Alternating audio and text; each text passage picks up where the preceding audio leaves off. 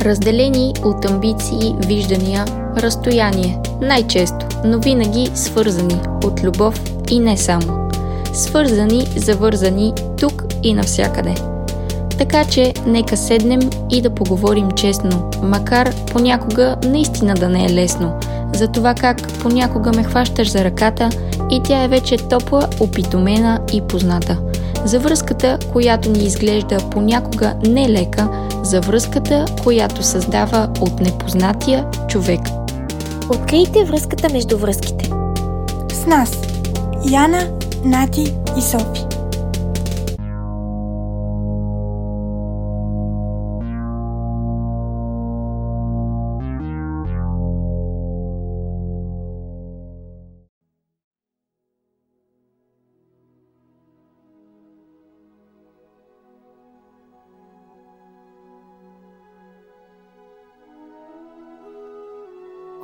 Твоят герой, Долорес Хейс? Супермен в пелерина небесна? О, далечен мираж! О, красив палмов плаш! О, Кармен в лимузина чудесна! Обичах аз Лолита, както по Виржини, както Данте своята Беатриче. Лолита, светлина за живота ми, мой грях, моя душа. Лолита. Днешната тема може да накара някои от вас да се почувстват неудобно. Днешната тема не се подчинява на социални стигми и предубеждения. Днешната тема е табу. Затова настанете се удобно. Днес ще ви запознаем с личности, които могат и да ви напомнят на герои, произлезли от някои от романите на Набоков, но със сигурност вие ще разберете това защото дори в хлътналите от времето очи на полулегналия господин Хумберт Хумбер и в тези на порасналата и помадряла Долорес Хейс, можеш да откриеш онова малко пламъче, щом погледите им се срещнат. Защото в любовта няма време и пространство и в нея няма място за предразсъдъци.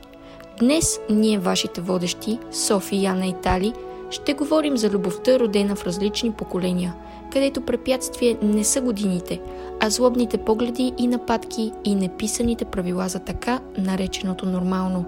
Днес ще навлезем надълбоко в заешката дупка на връзките с възрастова разлика. Light of my life, fire of my loins, my sin, my soul.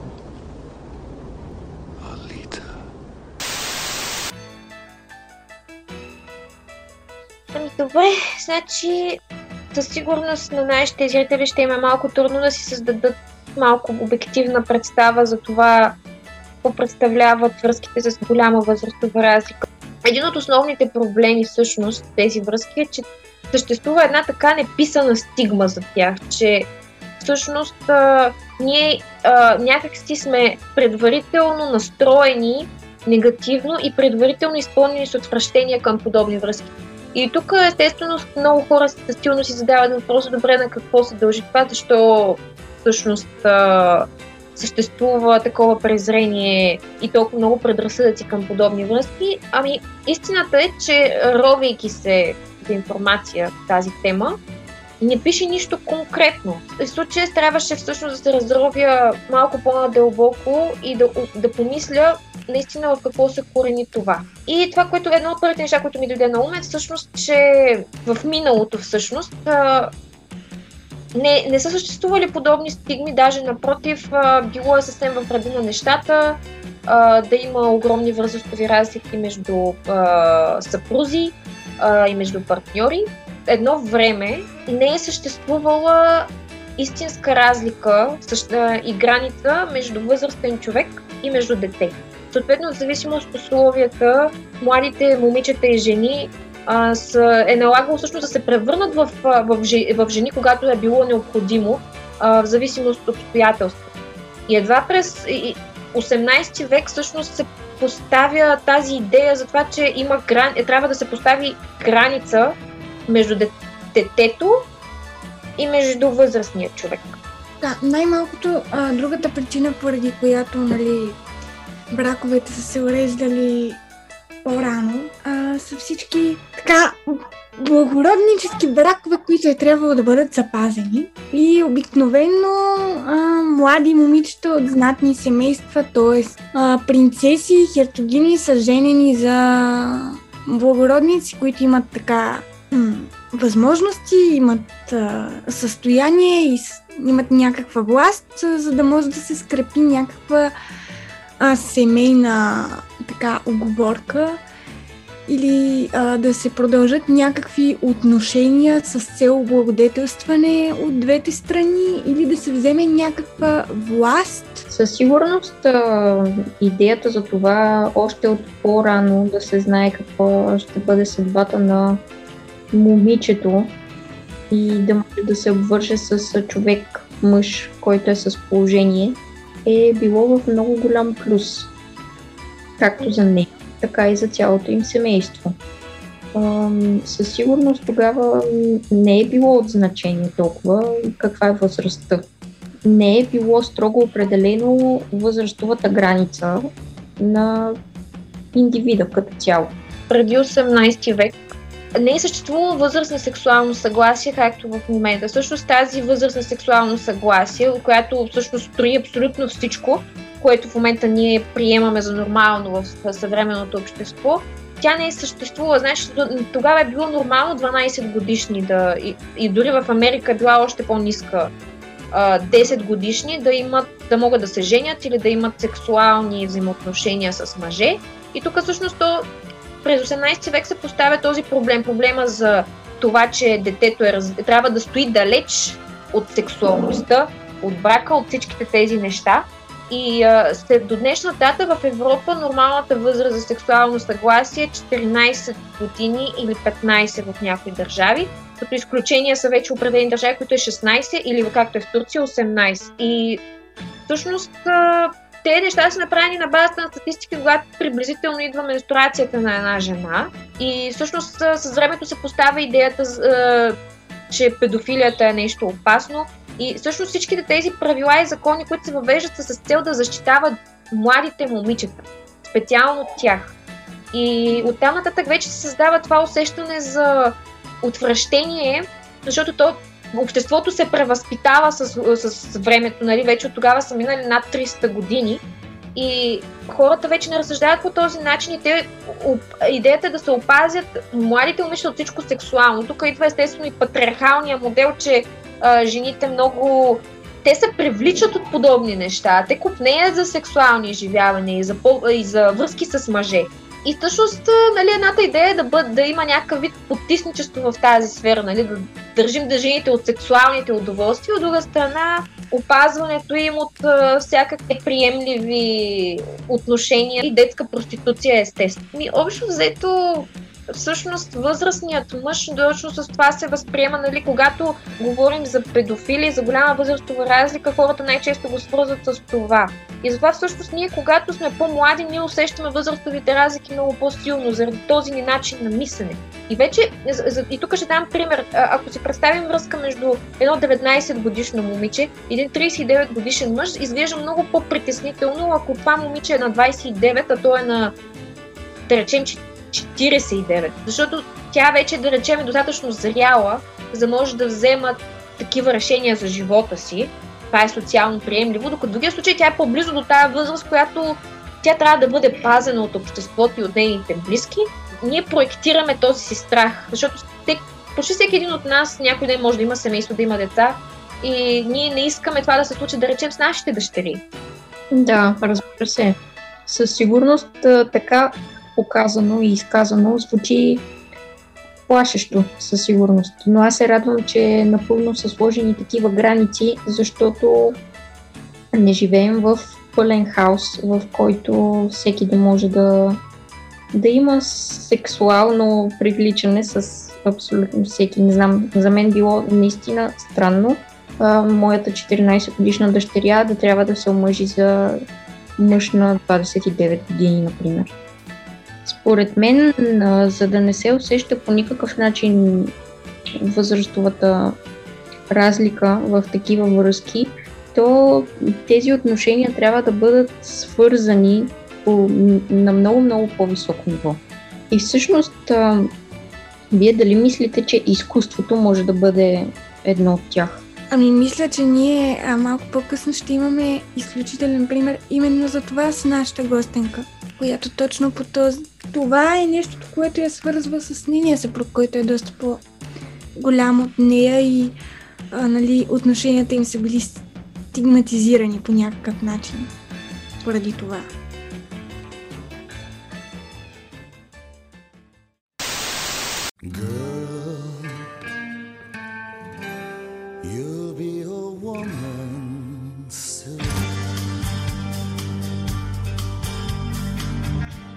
Понеже ние сме много упорити и търсим любовта на места, на които според много хора тя не би могла да оцелее и не случайно отдаваме специално внимание на темата за връзките с голяма възрастова разлика, понеже това е тема табу, която се избягва в разговорите.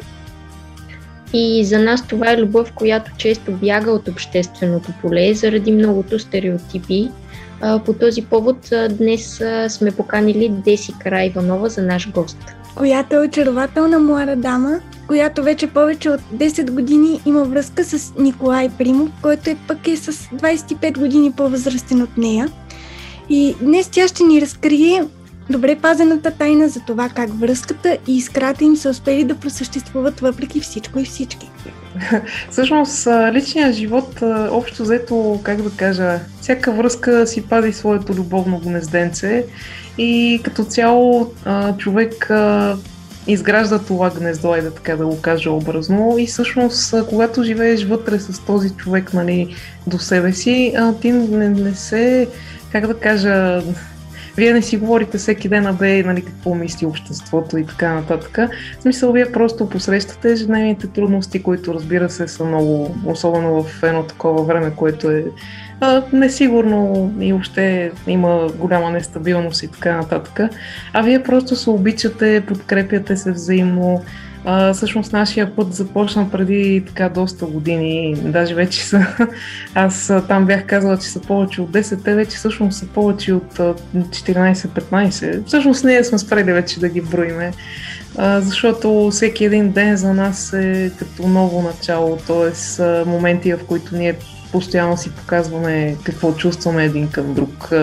Другото, което е каузите, които ни свързват, изкуството, което ни свързва.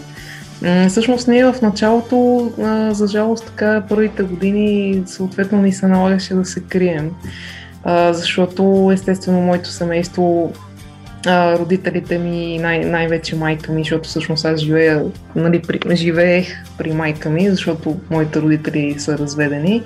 Съответно, тя естествено беше против. А, и всъщност тя и до днес а, мога да кажа, че не е приела съвсем тази връзка, въпреки че вече толкова години сме заедно. Другите роднини също така казаха, нали, ми казаха доста груби думи и така нататък, но айде с времето, тъй като че ли малко повече приеха, но преди баба ми, а, леля ми, нали, малко по-добре приеха нещата с времето. Но като цяло мога да кажа, че а, имам, имам някаква дистанцираност с роднините си и с моето семейство и че всъщност приемствеността на връзката ни е по-скоро от към страната на приятеля ми и неговото семейство. А, даже мога да кажа годеника ми, защото ние всъщност се изгодихме. А, така че в неговото семейство всъщност открих а, доста така топлина, доста сплотеност, а, която ми е липсвала в моето семейство. А да ви попитам всъщност, вие как се запознахте в началото? Ами всъщност така се случи, а, че аз учих в училище, в което учеше и сина му и оттам стана всъщност контакта. А, и оттам всъщност се запали искрата и станаха нещата. И с времето тази искра а, не само, че се засили, но тя даже започне да се трансформира в а, други неща вече, защото нали, в началото е тази силна, интензивна страст, нали. А, след това вече това минава в една такава а, любов, нали, вече по малко по-друг начин, но остава също така, освен любовта, нали, а, винаги остава уважението, винаги остава и приятелството, защото според мен а, и това го казвам и като човек, и като психолог, защото съм и по професия психолог. А, всъщност в една връзка основата е едно добро приятелство и едно добро разбирателство, разбира се. Когато се запознахте, ти казваш, че си била в училище, но въпреки това на каква възраст беше? А, всъщност бях около 18, още не бях навършила.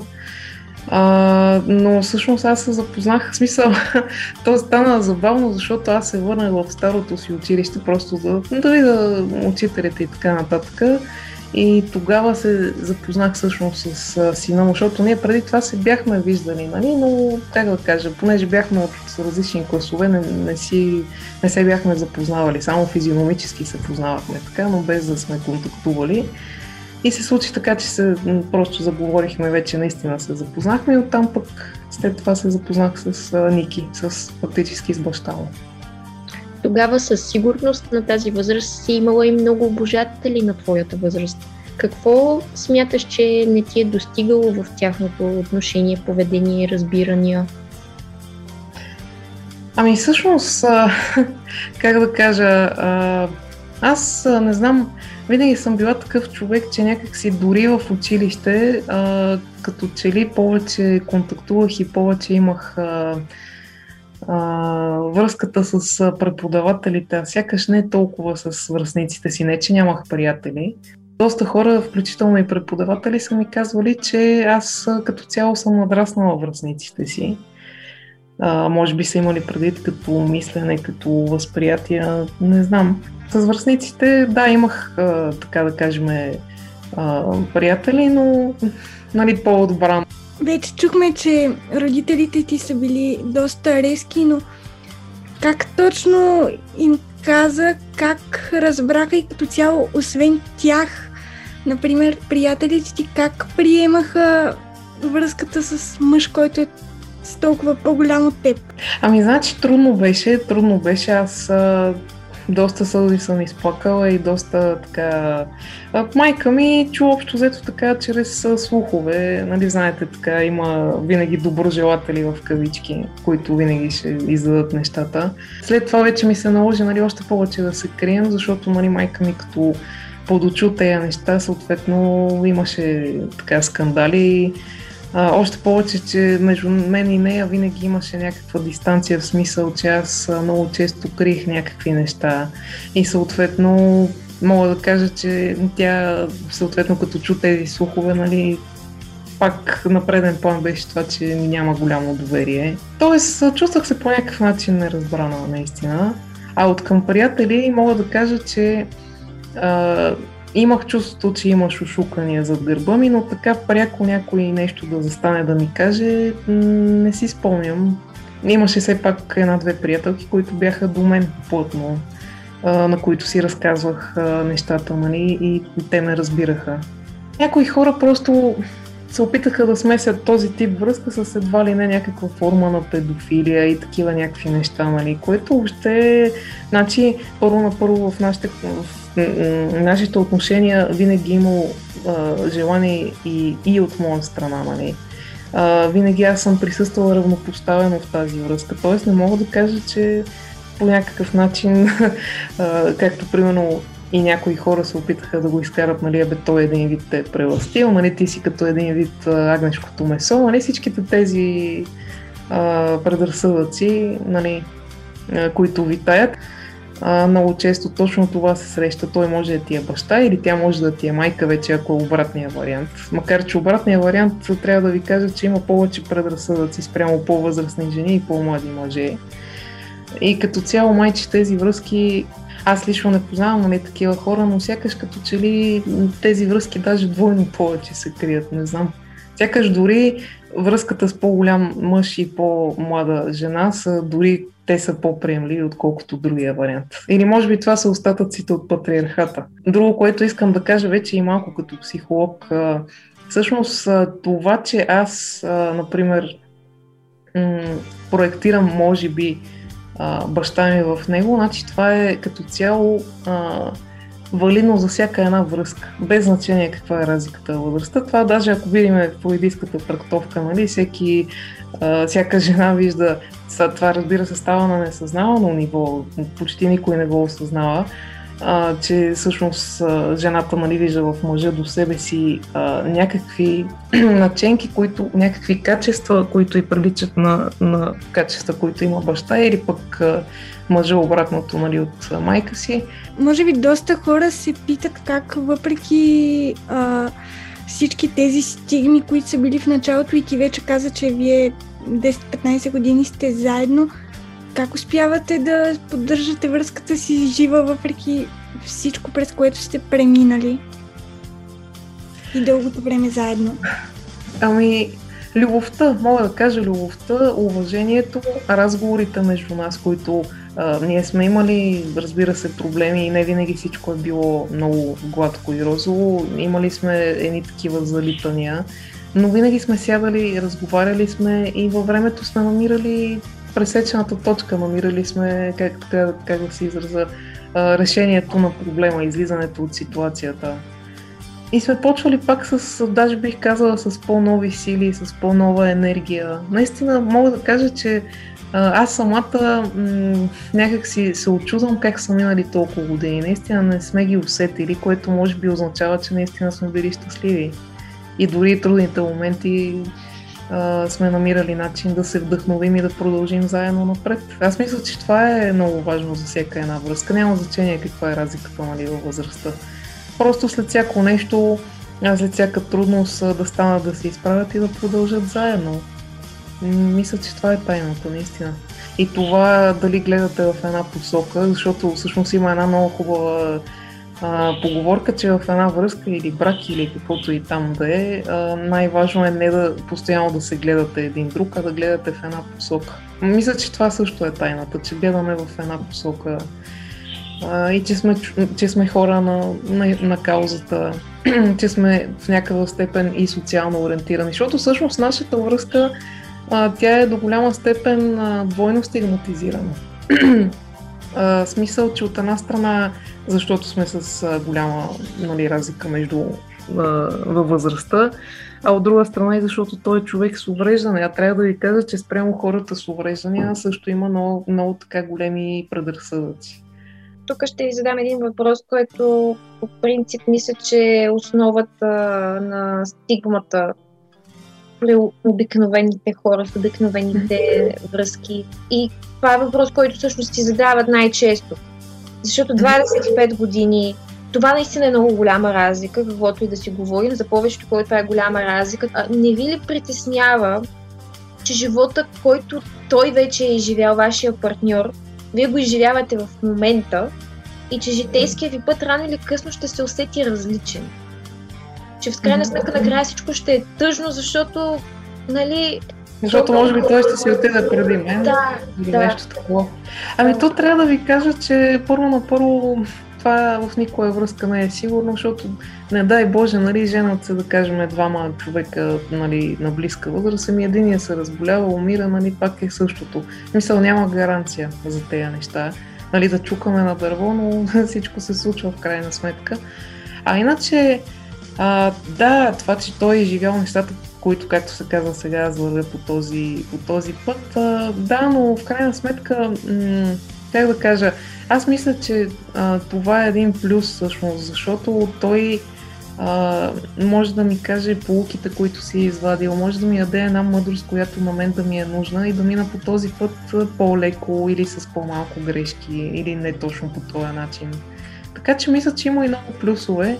А, другото, което е, че в една такава връзка, аз поне така го виждам и го усещам, а, по-големия партньор а, дава повече сигурност на, на по-младия. Смисъл, сигурност имам предвид, включително и психическата устойчивост.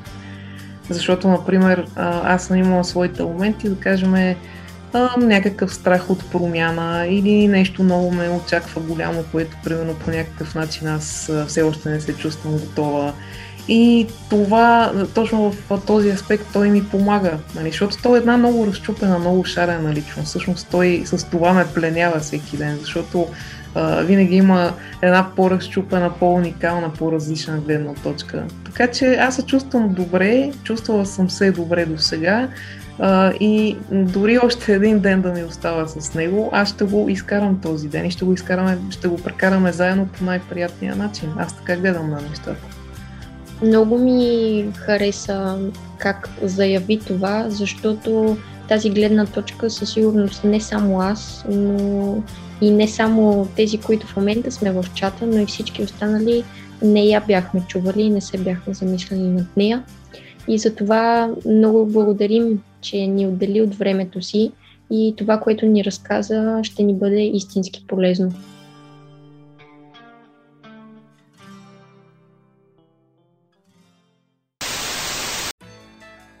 На мен ми е много интересно чрез изкуството пък по какъв начин са се разбили тези възрастови граници. Изкуството естествено обхваща много теми, които той е като една то е прозорецът ни към света. Съответно има доста произведения. Сега всички най-вероятно сме чували за произведението Лолита. Значи то не е типичен пример. Значи хубаво е да го уточним това, защото много хора, като прочат Лолита, смятат, че това е някаква романтична история, но то не е. Лолита е един, бих казал, психологически роман, нали, на писателят Владимир Набоков, който всъщност описва една история от името на един болен човек. Така ще го нарека, защото ние всъщност успяваме до някаква степен да го разберем този човек, но в същото време той ни отвръщава. Значи, когато тази книга излиза, това е страшно голям скандал, но в същото време книгата се разпродава, защото хората са любопитни и хората искат да знаят повече за, за това. Колкото това да е отвратително, отблъскващо, да не сме свикнали изобщо да говорим, да мислим за тези неща. Дори когато филма на Кубрик излиза по тази книга през 62 година, той, въпреки че е сравнително цензуриран, изключително невинен, бих казала, спрямо втория филм, който е с Джереми Айронс, е пак до голяма степен е изключително скандален и пак е изключително популярен. Хората се интересуват от тези неща, колкото и да ги отричат. И защото са част от, от човешката природа, въпреки всичко. Това е нещо, което а, много хора потискат като мисъл, защото всеки познава една улица в живота си или един Хумберт Хумберт, Хумберт в живота си. А Хумберт Хумберт, ако, ние, ако, ако знаете как е описан в а, книгата, той е описан отчасти през погледа на самата Долорес Хейс, като привлекателен мъж, който е в същото време интелигентен. Той напомня на а, красивите а, модели и актьори в а, списанията, които тя чете. И ние не можем да отречем, че дори като по-малки сме съзърцавали с удовлетворени красиви актьори по телевизията този мотив всъщност е много популярен и в, в музиката. Дори а, известни изпълнители като Джим Морисън пеят за неустоимия външен вид и, и чар на, на младите момичета.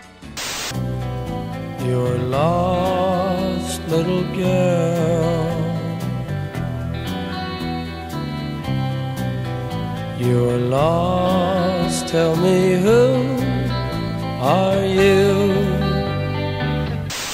Включително а, съвременни изпълнителки, като Лана Дел Рей, до голяма степен поставят на пиедестал а, връзката с а, привлекателния по-възрастен мъж. Този мотив съществува. Тя дори има песен, която се казва Лолита. Hey, Lolita, hey, hey, Lolita, hey. I know what the boys want, I'm not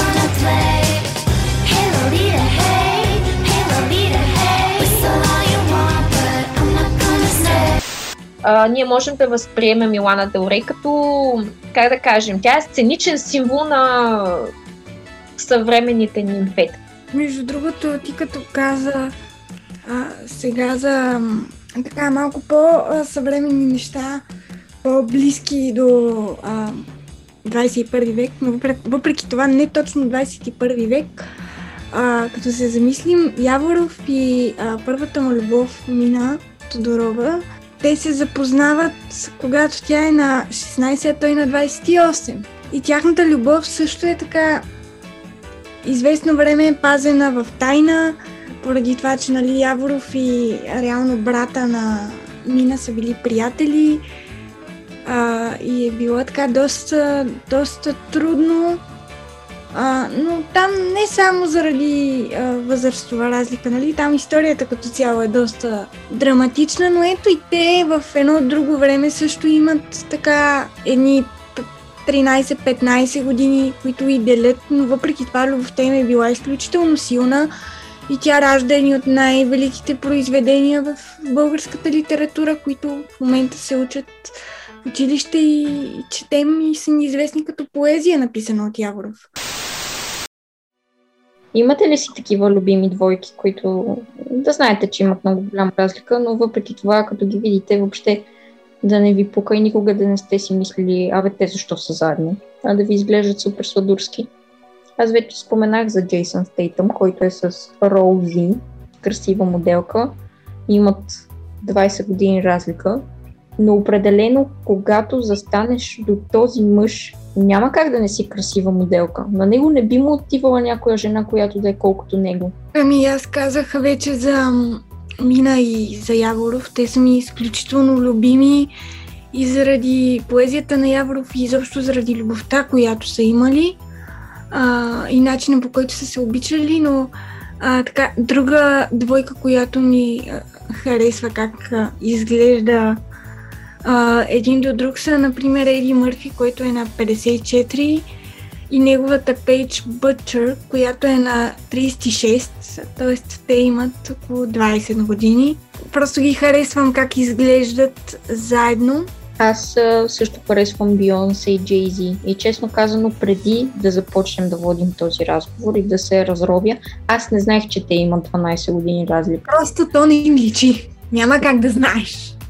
Точно. Така се допълват, че по никакъв начин не съм подозирала, че имат разлика в... Например, дори ти каза, нали, за Манхатън, който от а, Уди Алън. И аз мисля, че той се вдъхнови от самия себе си, защото пък той има а, връзка с а, Сун и Превин, която е всъщност на а, 45, той е на 80, като тук отново имаме така пример за двойна стигма, защото преди това господин Алън е имал връзка с майката на сегашната си съпруга. Но ме за Холивуд тия неща просто са нормални и всеки като ги чуе... По повод тези звездните двойки, аз по-скоро съм забелязала, че там е тенденция по-скоро това нещо. Те все едно живеят в някакъв съвсем различен свят, понеже това са звездни двойки.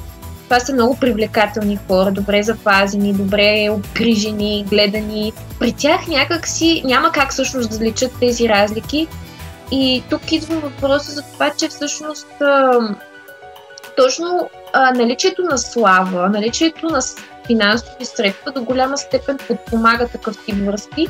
И при тези двойки някакси няма как това да представлява такова препятствие. Даже там е по-скоро тенденция. А, даже а, това по-скоро е проблем при обикновените хора, които, а, които все още трябва да се справят с влиянието от техните семейства, от техните близки, от техните колеги, защото това нещо се разчува и това става за смях, като когато става въпрос за Jay-Z, за някакси при тях правиш този компромис. Между другото, можем ли да обобщим минусите, които ние наблюдаваме в тези връзки, защото тези връзки много често не сработват или хората всъщност ги избягват? Ми, поне Най- според мен... Най-главният минус е какво ще си каже обществото. Да, С... точно и аз това ще да кажа. Да, ам, колкото и да казваме, че бягаме от това нещо и че не ни интересува какво ще каже обществото, няма как преди да публикуваш снимката с този човек в фейсбук профила си да нямаш едно напрежение в корема си. А и най-малкото ни стана ясно, че такива връзки винаги в началото са били тайна. Ако по никакъв начин ти не се интересуваш от хорското мнение, то няма да ги пазиш в тайна.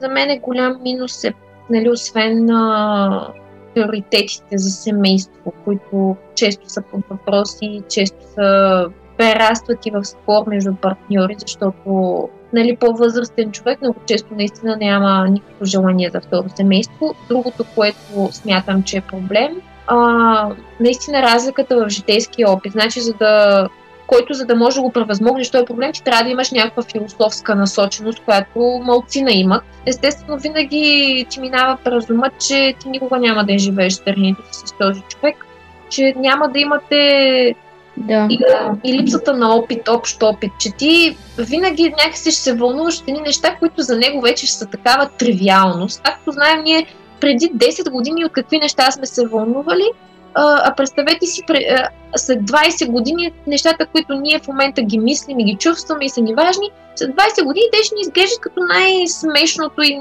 глупаво нещо в много отношения. Разбиранията, които имат а, двамата души, са така често а, могат да бъдат доста различни по някакви въпроси, най-малкото защото, например, хората са възпитавани в различно време, по различен начин, с различни норми, различни разбирания. Коленческите разлики, които няма как да ги пренебрегнем понякога, щем не щем. Кое, кое бихте сметали, че е плюс в тези връзки? Аз след днешното интервю, което проведохме и чухме, определено се убедих в едно, поне за себе си, че преди това аз няма как да не призная, че съм имала определено. Днес, след като чухме интервюто, всъщност проведохме интервюто с Деси, аз осъзнах, че дори и моето разбиране да бъде негативно за тези отношения, въпреки това не трябва по никакъв начин да ги съдя. И мисля, че и това трябва да бъде еквивалент за абсолютно всички, за абсолютно цялото общество. Не значи, че когато не разбираш нещо, то то на всяка цена е грешно. И за това смятам и, че хората доста често трябва да, да се поставяме на мястото на другия, не само за това, но и като цяло. И да виждаме, че когато един човек е щастлив, то със сигурност това за него е правилно.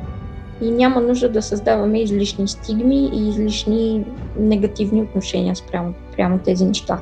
Аз лично, така, от личен опит мога да кажа, че има изключително а, голям плюс, че всъщност човека до теб ти е една опора и тук не говоря, нали, както повечето хора биха си помислили за финансова част или нещо такова. А, имам предвид това, че човека до теб, когато е, а, например, с 13 или 16 или а, някаква по-голяма разлика в годините, защото аз поне имам такъв опит, а, е видяло доста повече от теб и в много ситуации може да ти бъде гръб и именно това, което Софи каза, за това, че знае какво иска, знае как да се държи, аз харесвам такова отношение и не харесвам именно това в повечето 20 годишни момчета, ще днес искат това, утре искат нещо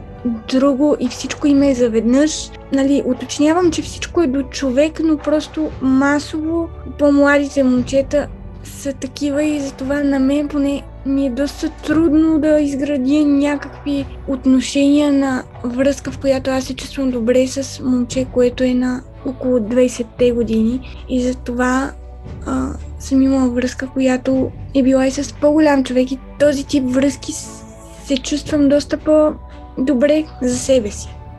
едно от основните неща, които смятам, че е наистина голям плюс, е, че един такъв мъж може наистина да те извая по начин, по който ти да си наистина добра жена за него, което е полезно от гледна точка на връзка. Мисълта ми е, че когато си млад си много по- по-лесно можеш всъщност да бъдеш по-възприемчив, по-податлив на някакво на влияние. И всъщност много често един по-възрастен мъж се явява нещо като ментор. Плюсовете и минусите винаги могат да бъдат както в повече, така и в по-малко, но истински важно е да, да осъзнаваме, че не трябва да съдим по никакъв начин хората, които са решили да приемат както плюсовете, така и минусите на една такава връзка с възрастова разлика.